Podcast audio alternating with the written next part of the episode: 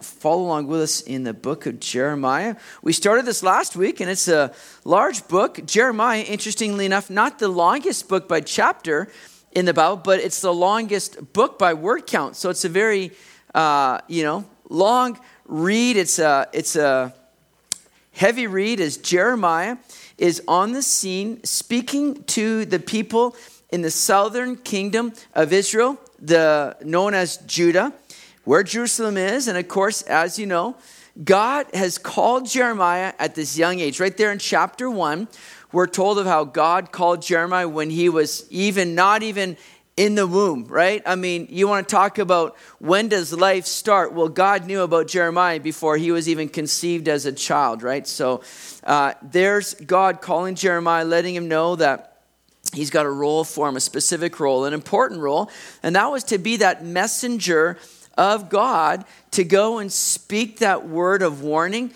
to the people in Judah that just as they've seen the northern kingdom of Israel fall to the Assyrians and have become captives there back in 722 BC, well, so too now God's raising up another instrument of judgment in the Babylonians that are soon going to be coming against Judah and the southern kingdom and lead them away if the people don't repent and turn back to the Lord.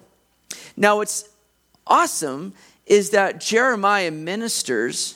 Does Anybody remember how long he ministers for? 40 years. Where'd that come from? Pete, come on now. Give the other people a break, will ya? Pete was like a pastor for 40 years, so of course he's gonna be the guy that gets that. But good answer. Yeah, exactly. He's only 35, so do the math. All right. He was called before he was conceived, so we're adding those years. Um, so 40 years, think about that. 40 years, Jeremiah is on the scene ministering to the people. Isn't that great?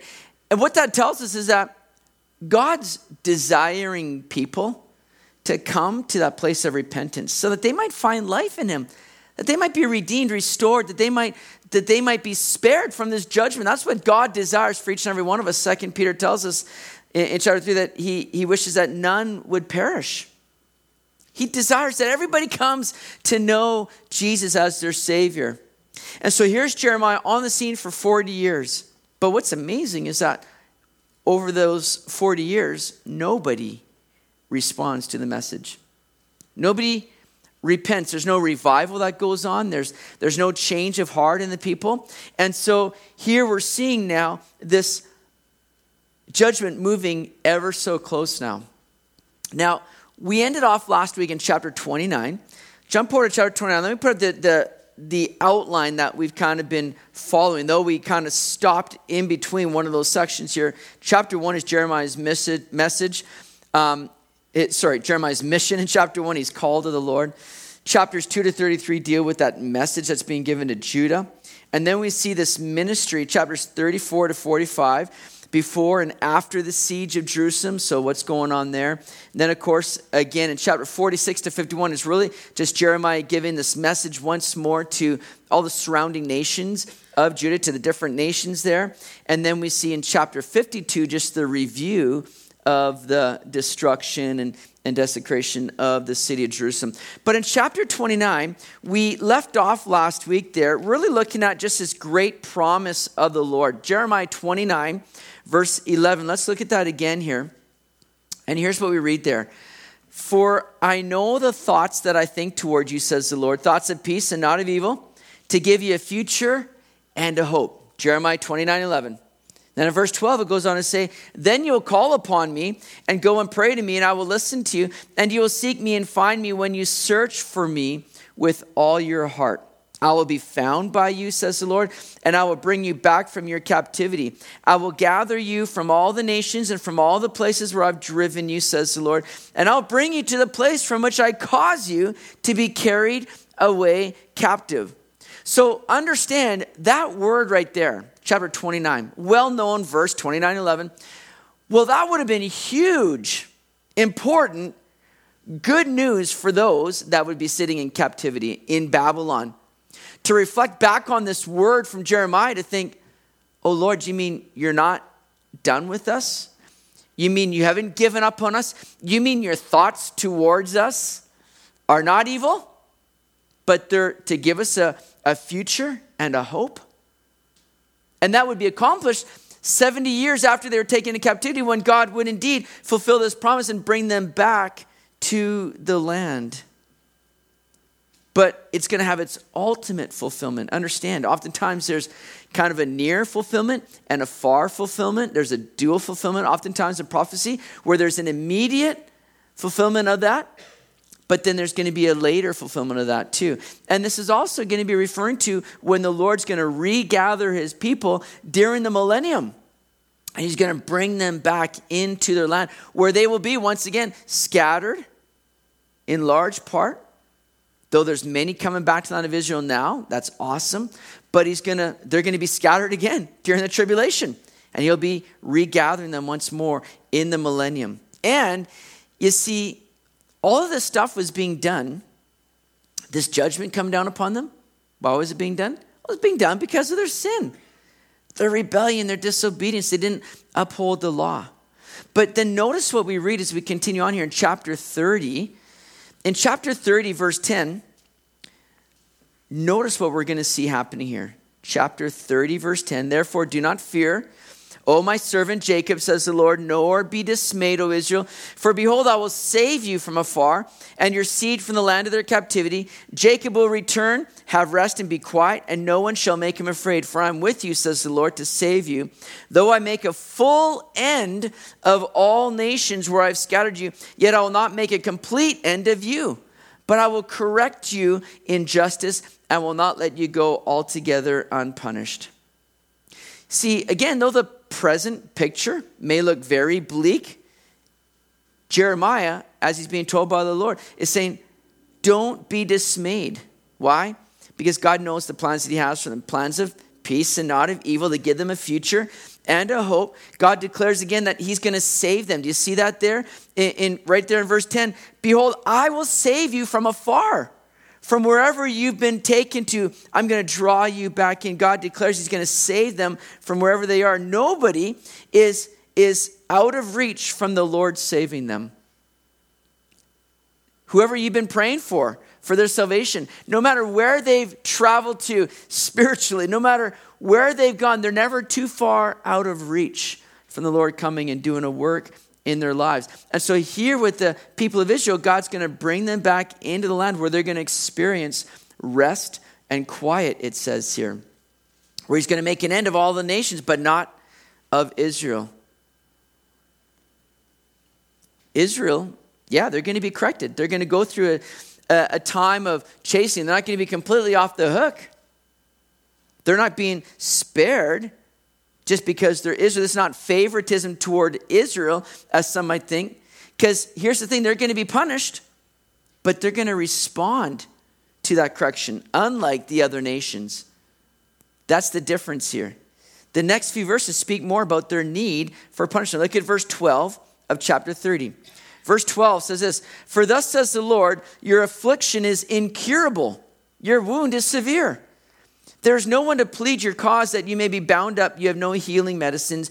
All your lovers have forgotten you. They do not seek you. For I've wounded you with the wound of an enemy, with the chastisement of a cruel one, for the multitude of your iniquities, because your sins have increased. Verse 15 Why do you cry about your affliction? Your sorrow is incurable because of the multitude of your iniquities, because your sins have increased. I've done these things to you. Therefore, all those who devour you shall be devoured, and all your adversaries, every one of them, shall go into captivity. Those who plunder you shall become plunder, and all who prey upon you, I will make a prey. For I will restore health to you and heal you of your wounds, says the Lord, because they called you an outcast, saying, This is Zion, no one seeks her. Now, check that out. It says there in verse 12 that your affliction, their, Israel's affliction, is incurable. So, what are they to do? What hope can they possibly have? It's incurable in and of themselves. That's the deal. It's a sin issue. It's severe, and they're unable to bring healing themselves. That's what people need to realize even today that we are struck with an incurable disease, incurable in and of ourselves. And it's the same plague that hits us as it hit Israel it's sin, plain and simple. We're struck with that terminal disease. Nothing we can grasp onto can help until we turn to Jesus. It says there that, that there's no one to plead your cause in verse 13. You have no healing medicines. All your lovers have forgotten you. Everything that they had once put their trust in, their hope in, whatever they kind of glommed onto to try to seek some kind of comfort or help, didn't work because they were seeking the wrong things. It's only found in the Lord Jesus. Again, that's the only cure that we have. The only cure we need for our sin is found in Christ alone and through the work that, that He has accomplished for us on the cross. See, we all have to see ourselves with that terminal disease known as sin. The only cure is through Jesus. It removes any kind of human merit or pride in thinking that we can save ourselves. We recognize this was something that I couldn't take care of. Only Jesus can. Just as that hymn, Rock of Ages, I love that hymn, Rock of Ages, and it declares this not, not the labors of my hands can fulfill thy law's commands. Could my zeal no respite know? Could my tears forever flow? All for sin could not atone. Thou must save, and thou alone. Goes on to say, Nothing in my hand I bring, simply to the cross I cling. Naked come to thee for dress, helpless look to thee for grace. Foul I to the fountain fly, wash me, Savior, or I die. That's the only hope that we have. But it's the only, only hope that we need because Jesus will do it when we come to him. He saves us, forgives us. And notice that that line, that song, not the labors of my hands can fulfill thy law's commands. You see, Israel was put under that law of the Lord, and they were messing up royally, right? They, I mean, they didn't even get close to fulfilling even part of it. But here's the great thing there's coming a day when God's going to usher in a new covenant. They were under the old covenant, the law of Moses, but there's coming a day when he's going to bring in a new covenant. It's, it's beyond the promise of a return from captivity. God had an even greater work in mind where he would roll out this new covenant for them. You see, if God were just to bring restoration and a regathering of the people into Israel, into their land, it would be a moot point if their hearts were not willing to follow, or even if their hearts were able to follow the Lord in obedience. See, the law simply showed God's standard, but it also revealed humanity's inability to fulfill it. Anybody today that tries to live by the law and think that I'm going to be a good person by my own righteousness are going to quickly realize that they're going to fail in it, that we can't do it, we can't attain it. But God is going to come and do a completely new work, and it's going to be an internal work. Look at chapter 31. This is the great passage of Jeremiah here, the new covenant that's being spoken of here. Chapter 31. Go, go down to verse 33. Well, just let me just hit that first line of verse 31. Behold, the days are coming, says the Lord, when I'll make a new covenant with the house of Israel and with the house of Judah. Not according, I'm just going to read it because it's so good. Verse 32. Are y'all with me? Chapter 31, and now in verse 32. Everybody say I when you're there. Okay, the rest of you didn't say I. I am just going to keep going.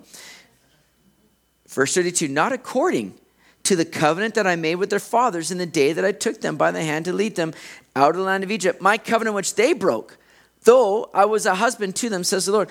But this is the covenant that I will make with the house of Israel after those days, says the Lord. I will put my law in their minds and write it on their hearts, and I will be their God, and they shall be my people. No more shall every man teach his neighbor and every man his brother, saying, Know the Lord, for they all shall know me, from the least of them to the greatest of them, says the Lord. For I will forgive their iniquity, and their sin I will remember no more. Amen, right? Isn't that good stuff right there? And notice, first of all, the emphasis that we see here on behalf of God. Because it says, this is the covenant that I will make. I will put my law in their, in their minds. I will be their God. I will forgive their iniquity. Their sin, I will remember no more. See, this isn't a covenant where it's like, if you do this, or if you do that. That's how the old covenant was. If you do this, if you do that, it was do, do, do. And if you didn't do it, then you were in do, do, right? I mean, that's kind of how to realize that. It just wasn't going to be good. But it was all about what you needed to do. But God comes in the new covenant and says, This is the work I'm going to do. I will accomplish this. I'm going to do that. See, the old covenant, it, it gave us rules, but it gave us no power to carry them out. It said, Obey to live. But the new covenant says, You live now to obey. I'm going to put that in your heart to do that. And it doesn't just leave us to fend for ourselves. We've been given the Holy Spirit now to give us the power to live that life for Jesus and in Jesus. So, this new covenant is going to be a work that God will do. Before, He wrote the covenant on stone tablets, but now it says He's going to write those things on our hearts. The stone tablet was a good picture, wasn't it, of man's heart? It was hard, it was stubborn, it, it, it couldn't receive these things in a way that it was able to carry them out. In fact, that's what, what, what God said in Ezekiel regarding Israel. He says in Ezekiel 36, I will give you a new heart and put a new spirit within you. I will take the heart of stone out of your flesh and give you a heart of flesh. And I'll put my spirit in you, within you, and cause you to walk in my statutes, and you will keep my judgments and do them. That's going to become an internal thing now. The new covenant brings us transformation internally rather than a regulation of the law externally. That's the difference here. The old covenant tried to, con- try to control your conduct. But the new covenant comes in and it promises to change your character. No longer you're trying to control your conduct, it comes in and changes your character now. It goes beyond the sheet music of the law, which confined you to the notes on the page. The new song would be intuitive, it's played by ear, it's deep within the fiber of your being now. And why is all this possible? Well, that's where it really gets good because God says there at the end of verse 34 their sin I will remember no more. See, under the old covenant, you can never deal with your sins completely. Yeah, there was there was the sacrificial system, there was an atonement made, but that just covered your sin. It never could remove it. But Jesus says, now under the new covenant, through the work of Jesus, your sin is going to be taken away, removed, forgiven, and no longer held against you. That's the difference now between law and grace. This is the new covenant that we have under Jesus Christ that Israel is going to realize at a, at a later date when God brings them all back into the land during the millennium, when they now begin to walk in these things, when God is going to do that change of heart in them. Replace that heart of stone and give them a heart of flesh. And these things are going to be on their mind and on their heart. It's going to be carried out because God's going to do that work internally in them. It's going to be glorious. What a great future we have to look forward to. It's going to be so cool. Well, in chapter 32, we skip ahead a bit now chronologically through the book of Jeremiah because in chapter 32, we're at this place now, um, just kind of the year before Jerusalem is going to be sacked. It's 587 BC. Jerusalem is besieged by Nebuchadnezzar and the Babylonian army. Jeremiah is in prison. Yet he's told by the Lord that his cousin Hanamel is going to come and sell a piece of his land. And the Lord tells Jeremiah to buy it, buy this land. See, it's the, it's the worst possible time for a real estate transaction because here they see Babylon besieging the city. They're kind of trapped within the city. They're, they're like, it's just a matter of time before we're done for. They're going to take over the land. This is the worst possible time to be doing any kind of real estate transaction. Yet God says, Jeremiah, I want you to buy a piece of land. Why? Because God's revealing to Jeremiah, and really a picture for all Israel, that he's not done with Israel. That this isn't the last they're going to see the land. That God's going to make sure that he's going to fulfill the promises he's made to them and bring them back into the land. This being taken away captivity is not going to be a permanent thing. Look at chapter 32, verse 16. 32, verse 16. Now, when I had delivered the purchase deed to Baruch, the son of Neriah, I prayed to the Lord, saying, Ah, Lord God, behold, you have made the heavens and the earth. By your great power and outstretched arm, there is nothing too hard for you. As Jeremiah realizes what God is doing with this purchase of land and what he's going to accomplish in it. And then jump down to verse 26 of chapter 32. Verse 26 Then the word of the Lord came to Jeremiah, saying, Behold, I am the Lord, the God of all flesh.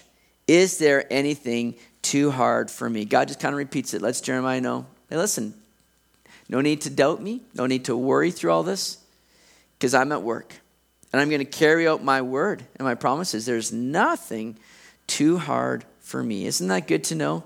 How we need to remind ourselves. Whatever situation you might be up against, whatever you might have going on in your life, you have to remind yourself there is nothing too hard for God. No matter how dire or bleak or dark the situation you're in might look like, where you think, I don't even know what God can do in this. We have to remind ourselves there's nothing too hard for you, God. I don't need to doubt, Lord. Help me to have that confidence and trust in you. Now, here again, we see the Lord fulfilling this new covenant with his people here in verse 36 of chapter 32. Verse 36 says this Now, therefore, Thus says the Lord God of Israel concerning the city of which you say, It shall be delivered into the hand of the king of Babylon by the sword, by the famine, and by the pestilence. Behold, I will gather them out of all countries where I've driven them in my anger, in my fury, and in great wrath. I will bring them back to this place, and I will cause them to dwell safely. They shall be my people, and I will be their God. Then I'll give them one heart and one way that they may fear me forever for the good of them and their children after them. And I will make an everlasting covenant with them that I will not turn away from doing them good, but I'll put my fear in their hearts so that they will not depart from me. So even though the city is going to be overtaken, God's plans and promises never will be thwarted. God will still do a future work of restoration. And that seems to point even to, again, the last days when God's going to bring his people Israel out of all countries, it says in verse 37, and cause them to dwell safely. It'll be at that time that they will experience, again, that, that fullness of the new covenant that God has established. It's at that time that they will experience being a people for God and God being their Lord. They're going to have one heart, meaning it'll be completely focused on serving the Lord and carrying out his word. Well, now we need to also remember that obedience doesn't always lead to just comfort and a smooth ride. Jerusalem, or sorry, Israel's gotten themselves into a lot of trouble for disobedience, but we have to remember too that obedience doesn't always lead to just a smooth ride where we're never challenged or go through any kind of harm. Because look at what we see next happening here. Because Jeremiah has been nothing but obedient, but here's the thing people don't want to listen to him. Look at chapter 38. Let's jump over to chapter 38, verse 4.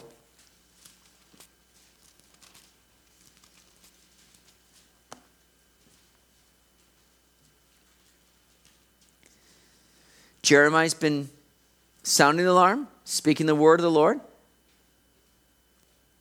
But the people are not happy with it. They're not responding. They don't want to listen. Look at chapter 38, verse 4. It says this Therefore, the princess said to the king, Please let this man be put to death. They're speaking to Jeremiah. For thus he weakens the hands of the men of war who remain in the city and the hands of all the people by speaking such words to them. For this man does not seek the welfare of this people, but their harm. So they're kind of getting angry at Jeremiah. And then the king allowed them to do whatever they wanted to him. So here's what they did they took Jeremiah, lowered him into the dungeon of the king's son, which was in the court of prison.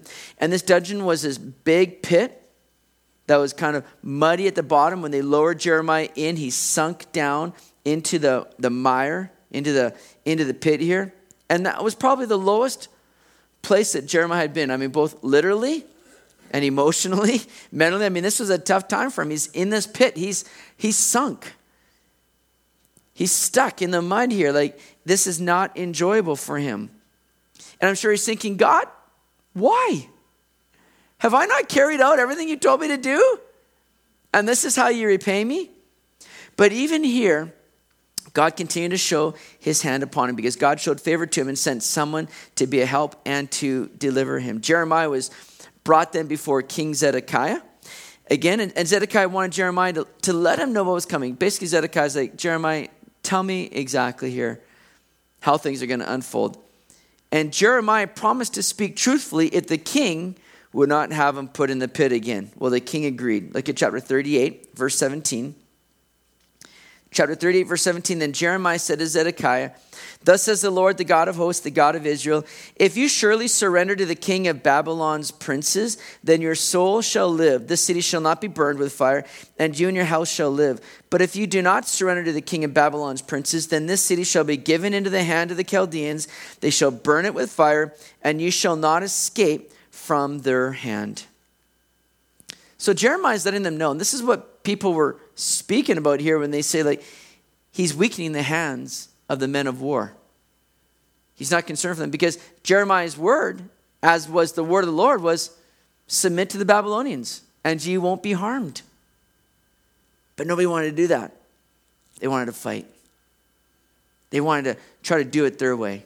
Isn't that the way it is for us oftentimes when the easy way is simply to submit to the Lord? But we go, no, wait, I, I think I have a better way of doing it. I think I got a different plan that is going to probably be more profitable for me. And we fight and we end up making things worse. When we submit to the Lord, then we know it's going to be a, a much more enjoyable ride as God continues to lead us through. Well, after all that went down, the, the best that the king could do to ensure Jeremiah's safety was to have him placed under house arrest in the royal courtyard, but he'd have his provisions taken care of. So Jeremiah was safe there. But this is where Jeremiah was now. Remember, the whole city of Jerusalem is being laid siege by Babylon. For two and a half years, that was going on. And now they finally break through. Jeremiah's in the court, uh, the royal courtyard under house arrest. That's where he is when the Babylonians eventually broke through the city walls and destroyed the city. In chapter 39, is Jeremiah's eyewitness of all that. Look at chapter 39, verse 1. In the ninth year of Zedekiah, king of Judah, in the tenth month, Nebuchadnezzar, king of Babylon, and all his army came against Jerusalem and besieged it. In the eleventh year of Zedekiah, in the fourth month, on the ninth day of the month, the city was penetrated. Now, a number of events in Jeremiah can be cross checked with dates in surviving Babylonian records and related accurately now to our modern calendar. This event in, in chapter 39, verse 1, occurred on January 15th, 588 BC. And then in verse 2, we span the distance of two and a half years. Two and a half years that would have been brutal, difficult, hard. They were being just kind of, you know, weeded out. Food supply stopped. Water would oftentimes uh, be stopped. The people were just dying a slow death within the, the city limits. So that event recorded in 39, verse 2, is July 18th, 586 BC. That's when the Babylonians eventually broke through into Jerusalem and overtook the city. Look at verse 8 of chapter 39.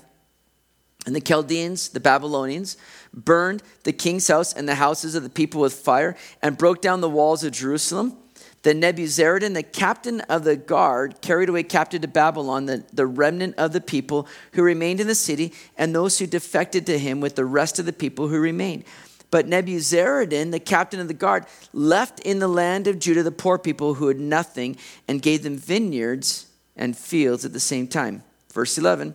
Now Nebuchadnezzar, king of Babylon, gave charge concerning Jeremiah to Nebuzaradan, the captain of the guard, saying, Check this out. Here's the Babylonian king telling Nebuzaradan, the captain of the guard, saying to Jeremiah, Take him and look after him and do him no harm. But do to him just as he says to you. How good is that? So Nebuzaradan, the captain of the guard, sent Nebuchadnezzar, uh, all those guys, and all the kings of Babylon's chief officers. Then they sent someone to take Jeremiah from the court of the prison and committed him to Gedaliah, the son of Ahikam, the son of Shaphan, that he should take him home. So he dwelt among the people. So, in the midst of this destruction of the city, the burning that's going on, Jeremiah is remembered. God is in control. And he's not just remembered, but he's showing great favor. Do to him just as he says to you. I mean, God's taking care of him. God's providing for him. It's, it's awesome. I mean, Jeremiah never had that kind of favor among his own people of Judah. And now he's being treated better by the enemy. All because God is leading all of that and working all things out for the good. Don't you love accounts like that in God's word? We see that happen time and time again with Joseph.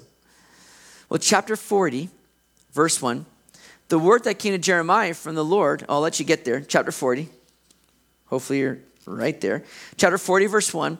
The word that came to Jeremiah from the Lord after Nebuzaradan, the captain of the guard, had let him go from Ramah, when he had taken him bound in chains among all who were carried away captive from Jerusalem and Judah, who were carried away captive to Babylon. And the captain of the guard took Jeremiah and said to him, The Lord your God has pronounced his doom on this place. Now the Lord has brought it and has done just as he said, because you people have sinned against the Lord and not obeyed his voice. Therefore, this thing has come upon you.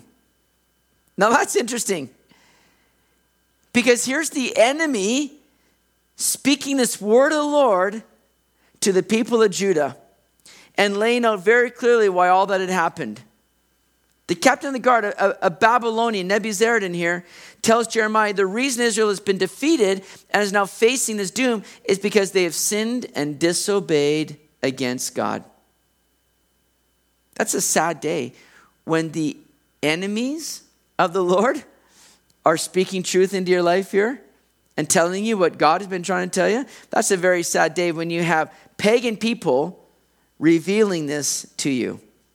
It shows that, man, you have gone far from missing it and not getting it when the pagan people got it and understood. But it's true. You reap what you sow. Sow to the flesh, and you're going to reap the fallout of that. If you refuse God, well, He refuses you. If you're not broken before the Lord, you're going to be broken at the hands of men. That's precisely what the people of Israel, sadly, had to experience. Now, what we see happening in chapter 41 is there's this insurrection, this conspiracy that's growing against Gedaliah. Gedaliah is the one that Jeremiah was left in the care of.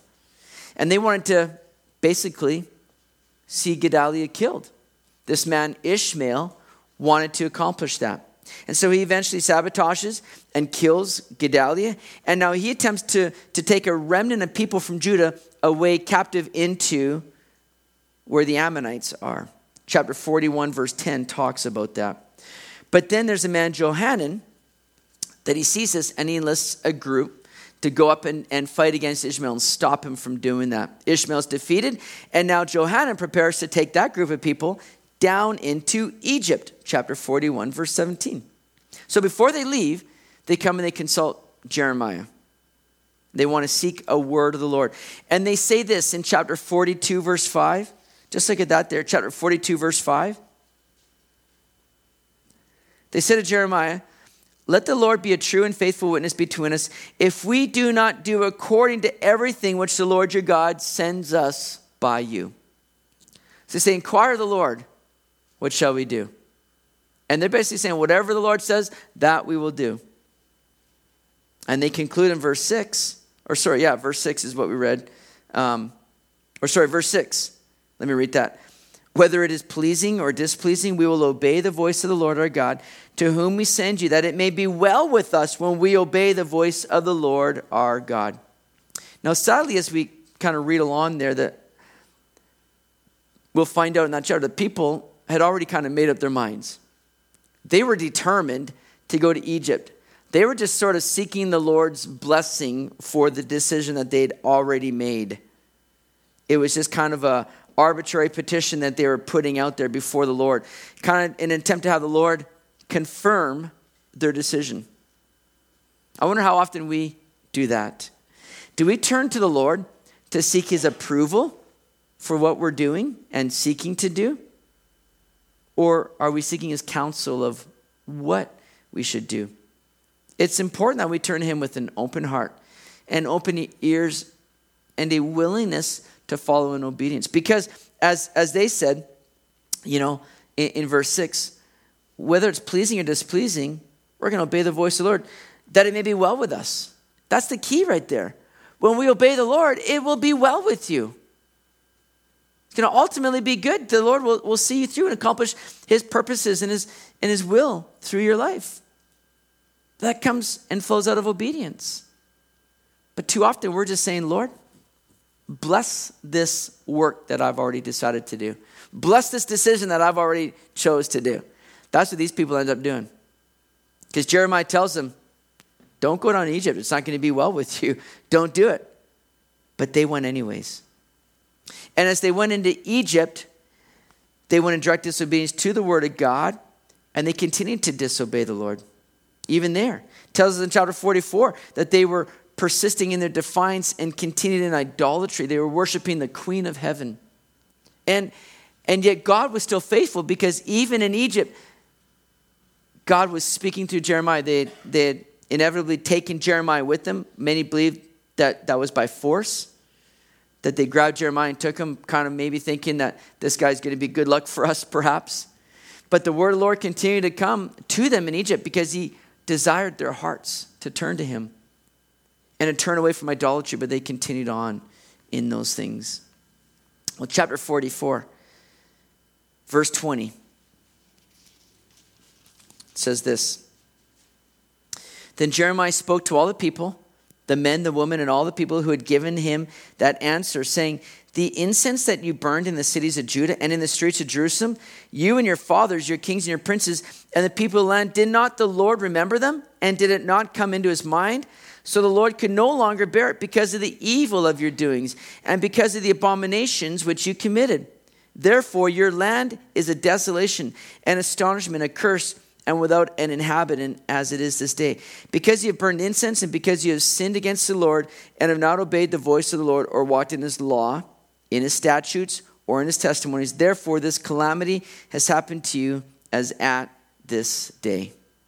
And then he goes on to say in verse 27 Behold, I will watch over them for adversity and not for good. And all the men of Judah who are in the land of Egypt shall be consumed by the sword and by famine until there is an end to them. Yet a small number who escaped the sword shall return from the land of Egypt to the land of Judah, and all the remnant of Judah who have gone to the land of Egypt to dwell there shall know whose words will stand, mine or theirs. And this shall be a sign to you, says the Lord, that I'll punish you in this place, that you may know that my words will surely stand against you for adversity.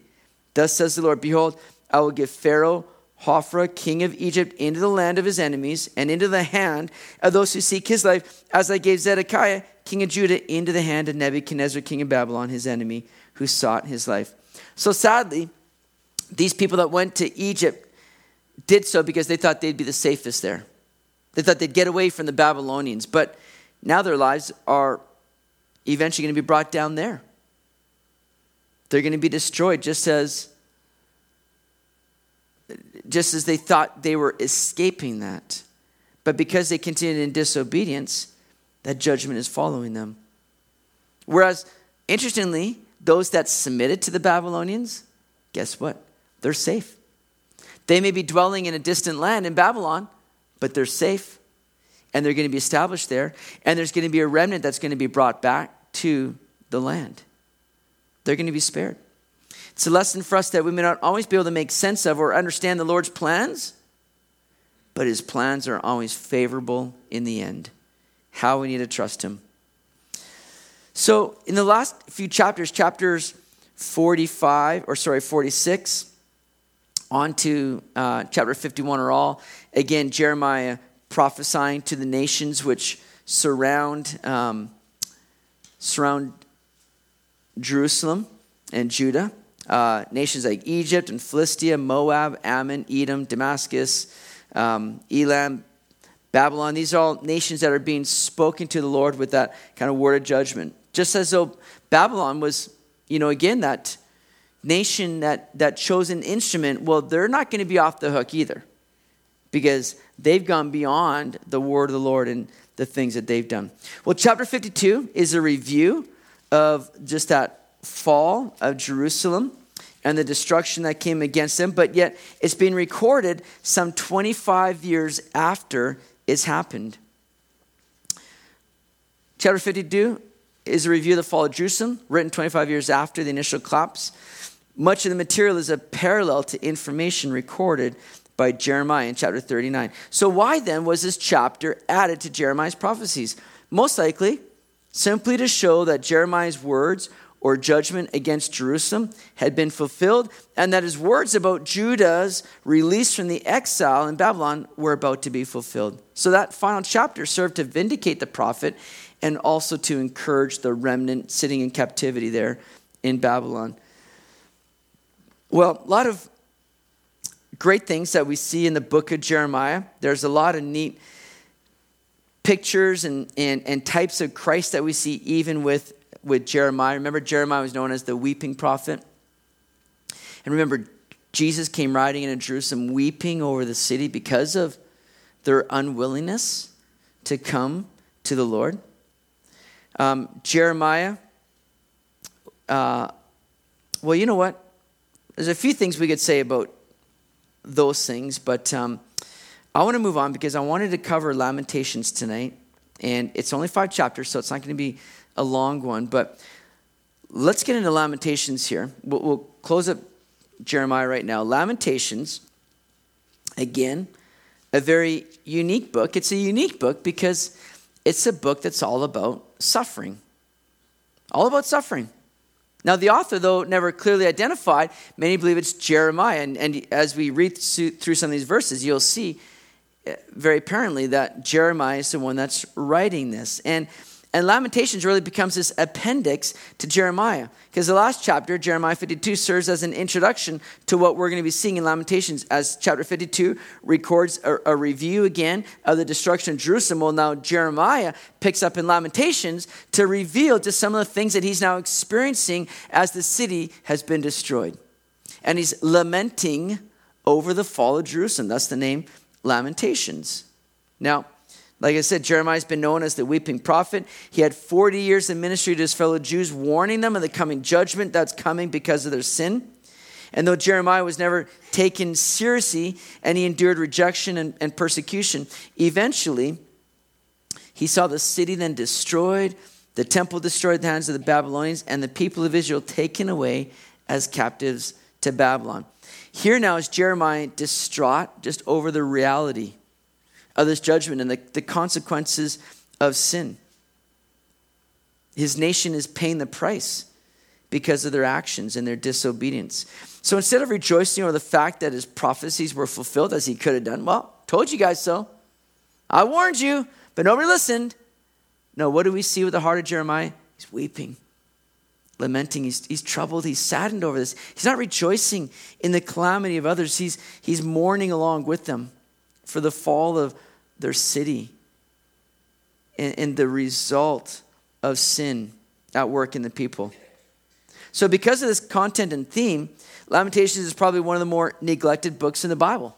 Because nobody loves to sit there and go, well, let's see, let me have a good read on suffering. Let me just spend some time with somebody lamenting. Nobody wants to sit there and carve away some time for that, right? So Lamentations becomes a book that's sort of oftentimes neglected. So the question then is what can we learn from a book like this? Well, first of all, we learn that God is a God of His Word. See, it's His faithfulness to His Word that has caused them to be in the position they are in. In fact, God spelled out these, these things to Israel back in Deuteronomy 28, the listing uh, of the curses that would come upon the people as a result of their disobedience. God laid it all out that they would be even taken away as exiles into foreign lands. God laid it out so specifically for them. Again, if you do this, in obedience, you'll, you'll be blessed. If you do this, disobedience, man, there's going to be trouble. Charles Swindoll said, of this book, it is a mute reminder that sin, in spite of all its allurement and excitement, carries with it heavy weights of sorrow, grief, misery, barrenness, and pain. It's the other side of the eat, drink, and be merry coin, he says. Well, secondly, we learn that God is merciful. His desire is to restore us, even after we have sinned greatly. That's the amazing thing, is that God doesn't discount or give up on Israel. That his desires to restore them. And he desires to restore us when we have sinned greatly. In fact, the chastening of the Lord is a sign that he cares for us and loves us. It tells us in Hebrews 12, 5 and 6. And, and you have forgotten the exhortation which speaks to you as sons. My son, do not despise the chastening of the Lord, nor be discouraged when you are rebuked by him. For whom the Lord loves, he chastens and scourges every son whom he receives. You see, the Lord loves you so much that he doesn't want to see you continue on your sin, which only brings trouble. So he comes along with chastening to bring you out of that, to awaken you out from that, to say, oh man, I better get back on track with the Lord. Because he's a God that desires to bless. And the only place that that blessing flows to is that place of obedience. So God does everything He can to get us back on. That's why He chastens us. So don't be discouraged when that happens. Recognize, Lord, what are you seeking to teach me in this? Number three, we learn that God is available, and in times of calamity, He wants us to turn to Him for comfort and help. Yeah, we live in a day where there's just so much turmoil and heartache taking place all around us. And the reaction of the world oftentimes is, Where's God in all this? Where are you, God? Well, the answer is that God is available and he wants you to seek him and find consolation in him. Second Corinthians 1, verse 3 and 4 says, Blessed be the God and Father of our Lord Jesus Christ, the Father of mercies and God of all comfort, who comforts us in all our tribulation, that we may be able to comfort those who are in any trouble with the comfort with which we ourselves are comforted by God. Sometimes the Lord allows us to go through difficulty, again, so that we, we grow and we mature through it. Sometimes, again, as you've heard me say, we don't need to be asking, God, get me out of this. We need to ask God, what do you want me to get out of this? What should I be learning in this? And sometimes it's to develop in us just that, that greater compassion and grace for others that might go through it so we can come alongside with that comfort to them. Learning through our experiences that we might pass it on and help others as well. So, Lamentations helps us see that where pain and suffering is, well, God's there also, ready to meet you and comfort you. Now, the writing of Lamentations would have happened just right after the, the fall of, of Jerusalem, so 586 BC, somewhere uh, around this time frame is when Jeremiah wrote the book of Lamentations. And as we go through this book, we're going to see very interestingly, and this is a neat thing about the Bible in a lot of places, is that each of the chapters has 22 verses, except chapter 3, which has 66 verses, three times as much. And those chapters are written in a poetic form. The first four chapters are written as acrostic poetry, 22 letters in the Hebrew alphabet. So each of the 22 verses now starts with that beginning letter of the Hebrew alphabet and works its way down through each of the letters of the Hebrew alphabet with each succeeding verse. Now, that either helped in memorization or it kind of symbolized the completeness, the A to Z of grief that's being expressed here. So, very interesting. Chapter 3 has 66 verses, so every third verse contained the next Hebrew letter. And chapter 5 does not use the acrostic form, though it has 22 verses. That's written more as like that just prayer uh, of lament, just a, a hard expression being poured out, seeking the Lord's mercy there. So, very, very neat how the Bible is oftentimes written with, you know, just this neatly laid out way. Well, here's the outline of Lamentations. Chapter 1 is a lament on the bitter end of sin. Chapter 2, lament on the heavy hand of God. Chapter 3, lament on personal suffering chapter 4, lament on the great loss of God's favor. And then chapter 5 is that, again, lament and plea for God to consider. It's a, a prayer being offered up. Look at chapter 1. Let's read the first three verses here. And says, How lonely sits the city that was full of people. How like a widow is she, who is great among the nations. The princess among the, pro- the provinces has become a slave. She weeps bitterly in the night. Her tears are on her cheeks among all her lovers. She has none to comfort her. All her friends have dealt treacherously with her. They have become her enemies. Judah has gone into captivity under affliction and hard servitude. She dwells among the nations. She finds no rest. All her persecutors overtake her in dire straits. So Jerusalem and the Israelites are being likened to a, a widow. That'd be a real heavy reality because to be a widow in that day meant that you were cut off basically from any kind of support now, financially, physically. There was just nothing there for you. You, were not going to be easily sustained. That's why God put a lot of emphasis in His Word about coming alongside the, the widows and the orphans. Now, the real sad reality is that God called Israel to be His wife, right? They were to be experiencing His love, His faithfulness, and goodness, but that relationship became compromised as Israel began to play the harlot as she went after idols and other gods. And now they're experiencing the other side of that coin. Instead of blessing, they're experiencing the curse. Instead of companionship, they are experiencing calamity. Look at verse 8. Jerusalem has sinned gravely. Therefore, she has become vile. All who honored her despise her because they have seen her nakedness. Yes, she sighs and turns away. Her uncleanness is in her skirts. She did not consider her destiny. Therefore, her collapse was awesome. She had no comforter. O Lord, behold my affliction, for the enemy is exalted. Now, here's an important verse here. The second part of verse 9 she did not consider her destiny. Do you see that? See, whether it be in spiritual adultery like Israel committed, or even physical adultery like so many in the world commit today, or any sin for that matter, we often fail to count the cost. We've all been told, hey, count the cost when it comes to serving the Lord. Yes, we need to do that. But we need to understand and count the cost when we decide to mess with and play around with sin. Because we easily get caught up in the euphoria or the pleasure of sin without taking stock of the end result. It reminds me of the short sighted skydiver that was making his first solo jump. Nothing had gone right all day for him. He overslept, he missed breakfast, his car ran out of gas, making him late to the airstrip. He got nauseated on the plane's ascent, and when he finally jumped and pulled his ripcord, his parachute didn't release. Of course, he pulled the emergency cord, but the chute didn't, didn't open still. And then instead, that the man thought, man, nothing's gone right today. I'll bet they're late picking us up also. We fail oftentimes is to take stock of the end result.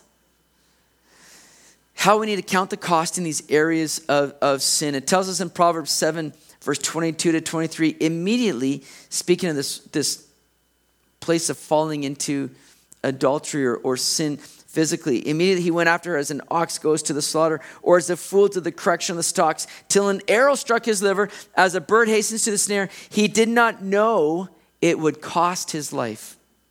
Do you know how many people have walked in a situation where they thought, oh, this will be okay? This will just be for a moment of pleasure. What's the harm that can come? And they fail to count the cost.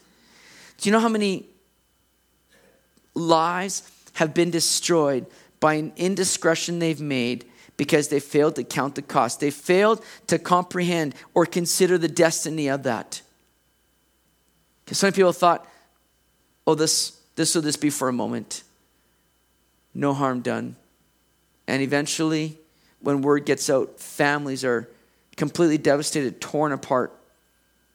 People are, are stripped of everything that they once had or had built up, especially when you see pastors that fall into adultery, where churches are devastated, where not only their own home it's broken apart. But now you got a whole church that has been seeking, a, uh, you know, listening to a person like that where many have just walked away completely from the faith. Just the collateral damage that comes, failing to count the cost. And Israel was in that boat. They did not consider her destiny.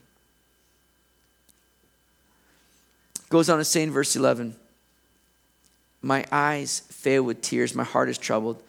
My bile is poured on the ground because of the destruction of the daughter of my people, because the children and the infants faint in the streets of the city. They say to their mothers, Where is grain and wine? as they swoon like the wounded in the streets of the city, as their life is poured out in their mother's bosom. How shall I console you? To what shall I liken you, O daughter of Jerusalem? What shall I compare with you that I may comfort you, O virgin daughter of Zion? For your ruin is spread wide as the sea. Who can heal you?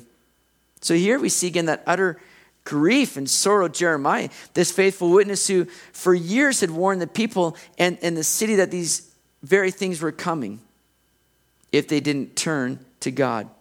And now he's heartbroken and troubled.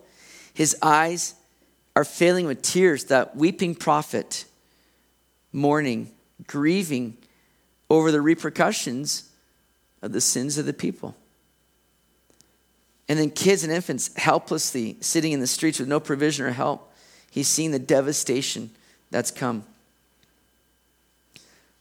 Chapter, moving on to chapter 3 here. Yeah, that was chapter 2, verse 11, I think I just read there. I think I said chapter 1, but chapter 2, verse 7, I just read. But let's jump to chapter 3 because chapter 3 is really the, the heart of Jeremiah's short book here. In this chapter now, gives the book a positive framework around which the first two chapters revolve, or the other chapters, all of them revolve around. Because the black velvet of sin and suffering, chapters 1 and 2, and 4 and 5, serve as a fitting backdrop now to display the sparkling brilliance of God's loyal love now in chapter 3. Look at chapter 3, verse 14. Chapter 3, verse 14 says, I've become the ridicule of all my people, their taunting song all the day. He has filled me with bitterness. He has made me drink wormwood. He has also broken my teeth with gravel and covered me with ashes. You have moved my soul far from peace. I've forgotten prosperity. And I said, My strength and my hope have perished from the Lord. Doesn't sound so positive just yet, right? Okay, we're getting there. Don't worry. But Jeremiah here, he's truly been mocked. He's been scoffed at by the people, all for simply speaking the word of the Lord. Nobody believed him. And he's undergone this great persecution and trial. He no longer even knows what it's like to know prosperity and blessing. But notice this here now in verse 21. But this I recall to mind. Therefore, I have hope. Through the Lord's mercies, we are not consumed because his companions fail not. They are new every morning. Great is your faithfulness. This is where Jeremiah's attitude and perspective began to change. As he recalls now the work of the Lord, what happens? His hope now is renewed. See, when the outlook is looking bleak, try the uplook. Get your eyes on the Lord. As Jeremiah began to think rationally now, he began to see that not everyone was consumed. In fact, he's still alive, and there's a remnant still around. All of this is simply due to the compassion and the faithfulness of the Lord. In fact, as Jeremiah begins to dwell on that, he begins to realize that every day is a day to see the new mercies of the Lord and to see his faithfulness at work each and every day. Don't you see that? Isn't it great that, man, whatever you're going through, every day that you get to wake up and realize, oh, Lord, you're giving me breath. You're giving me life today. Today's a new day that I get to go out and experience your goodness and your grace. Help me to be a, a witness of that. See, too often we're waking up saying, Oh Lord, it's morning, instead of, you know, Good morning, Lord. What do you have for me today? What's on the agenda? Help me just to just see and know your love in a greater way and to be an expression of that love and grace today. I love how the, the ESV translates verse 22. It says, The steadfast love of the Lord never ceases, his mercies never come to an end. See, it's not that God has to endure us because he happens to be merciful, as if he'd rather just kind of blot us out. No, it's that he loves us so much that new mercies are always available by which we are maintained or restored to his grace. Mercies is that Hebrew word hesed, which means loyal love. God has a loyal love, an unconditional love, a love that will never run dry or stop or cease. It keeps reaching out towards us. So, regardless of what you're going through, and I don't ever want to minimize any kind of sorrow, suffering, or difficulty that people are experiencing, but we have to have a, a healthy perspective that through Jesus, here's what we know that we're saved, that He loves us, that He's preparing a place for us, and we're going to live with Him forever. All that's through His mercy and His grace that's new every morning. So I don't need to fear or fret over the present because my future is locked in. And I have the hope of Jesus now at work in my life. And so every day I just go, well, man, there might be challenges, there might be difficulties, but it's temporary because of what Jesus has accomplished for me. That's why Paul could say in 2 Corinthians 4 16 to 17, therefore, we do not lose heart, even though our outward man is perishing, yet the inward man is being renewed day by day. For our light affliction, which is but for a moment, is working for us a far more exceeding and eternal weight of glory. How good is that? It's just but for a moment. It's a, a light affliction in comparison Paul would say in Romans 8 18, I believe it is that he says, For I consider that the sufferings of this world are not worthy to be compared with the glory which shall be revealed in us. He basically says, whatever I might endure in this world, oh, the glory that's coming far outweighs all of that. And he says, basically, reading between the lines, it's all going to be worth it. It will be worth it. So Jeremiah begins to have that shift of perspective and focus and outlook to realize, Lord, your mercies are new. Your compassions, they fail not. Great is your faithfulness, God. I can attest to that because I'm still here. Jeremiah is realizing. Well, chapter 3, verse 24, he goes on to say, chapter 3, verse 24, the Lord is my portion, says my soul. Therefore, I hope in him. The Lord is good to those who wait for him, to the soul who seeks him. It is good that one should hope and wait quietly for the salvation of the Lord. It is good for a man to bear the yoke in his youth. Here again is a real key in light of all this. Is the Lord your portion? That's going to be very much changing the way that your outlook is in what's going on, or your uplook, I should say. Is the Lord your portion? Are we looking to the Lord to give us a portion in life? Or are we looking for the Lord to be our portion? Because if you're not fully satisfied in God alone, you'll find yourself becoming impatient and troubled when calamity comes. If you're not already looking to the Lord to say, God, be my portion, be my life, be, be everything to me, Lord. If He's not that for you right now, then you're going to get troubled when difficulty comes. But here's what we can do wait. Wait for Him or wait on Him, as we talked about the other week. Seek Him, hope and wait quietly, He says. It's good. Verse 26 is it's good that one should hope and wait quietly for the salvation of the Lord, just to see what God's going to do. Trust Him. See how the Lord's going to lead you through. Well, let's go to the end of the book here now, just for one more glimmer of hope. Chapter 5, verse 19. We'll end it with this here. Chapter 5, verse 19. You, O Lord, remain forever. Your throne from generation to generation. Why do you forget us forever and forsake us for so long a time? Turn us back to you, O Lord, and we will be restored. Renew our days as of old, unless you have utterly rejected us and are very angry with us.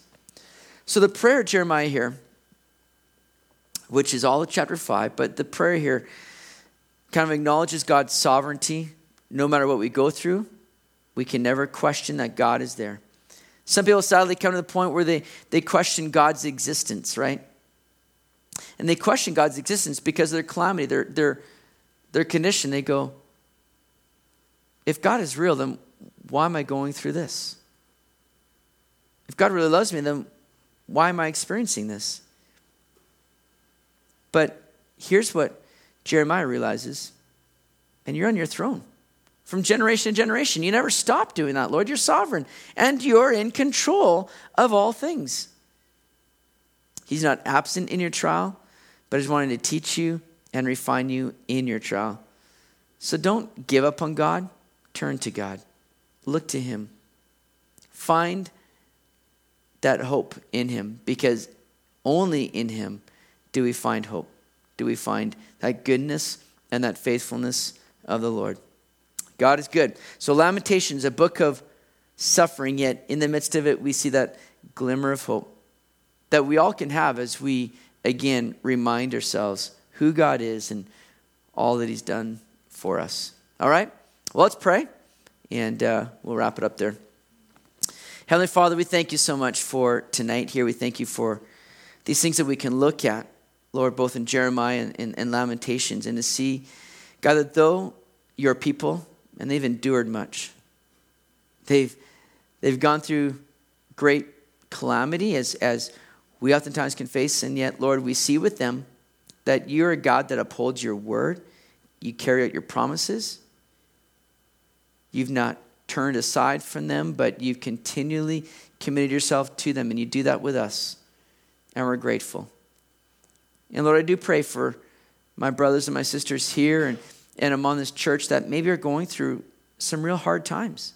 It's been a time of grieving or, or just experiencing that kind of chaos in their life, and they're just wondering what's going on. I pray that you would help them to see, Lord, that in the midst of it all, you're, you're still faithful. Your mercies are still available each and every day. And help them, Lord. Help us all to look to you, to trust in you, to rely upon you to be our strength in the midst of it. Because as we've seen in Jeremiah, nothing is too hard for you, God. You'll accomplish your work and your will. And so may we be able to sit and wait on you, continue to seek you and serve you, and see what you'll do through it all. I ask for your help, your strength, your grace. We need that. So we pray these things in your name, Jesus. Amen.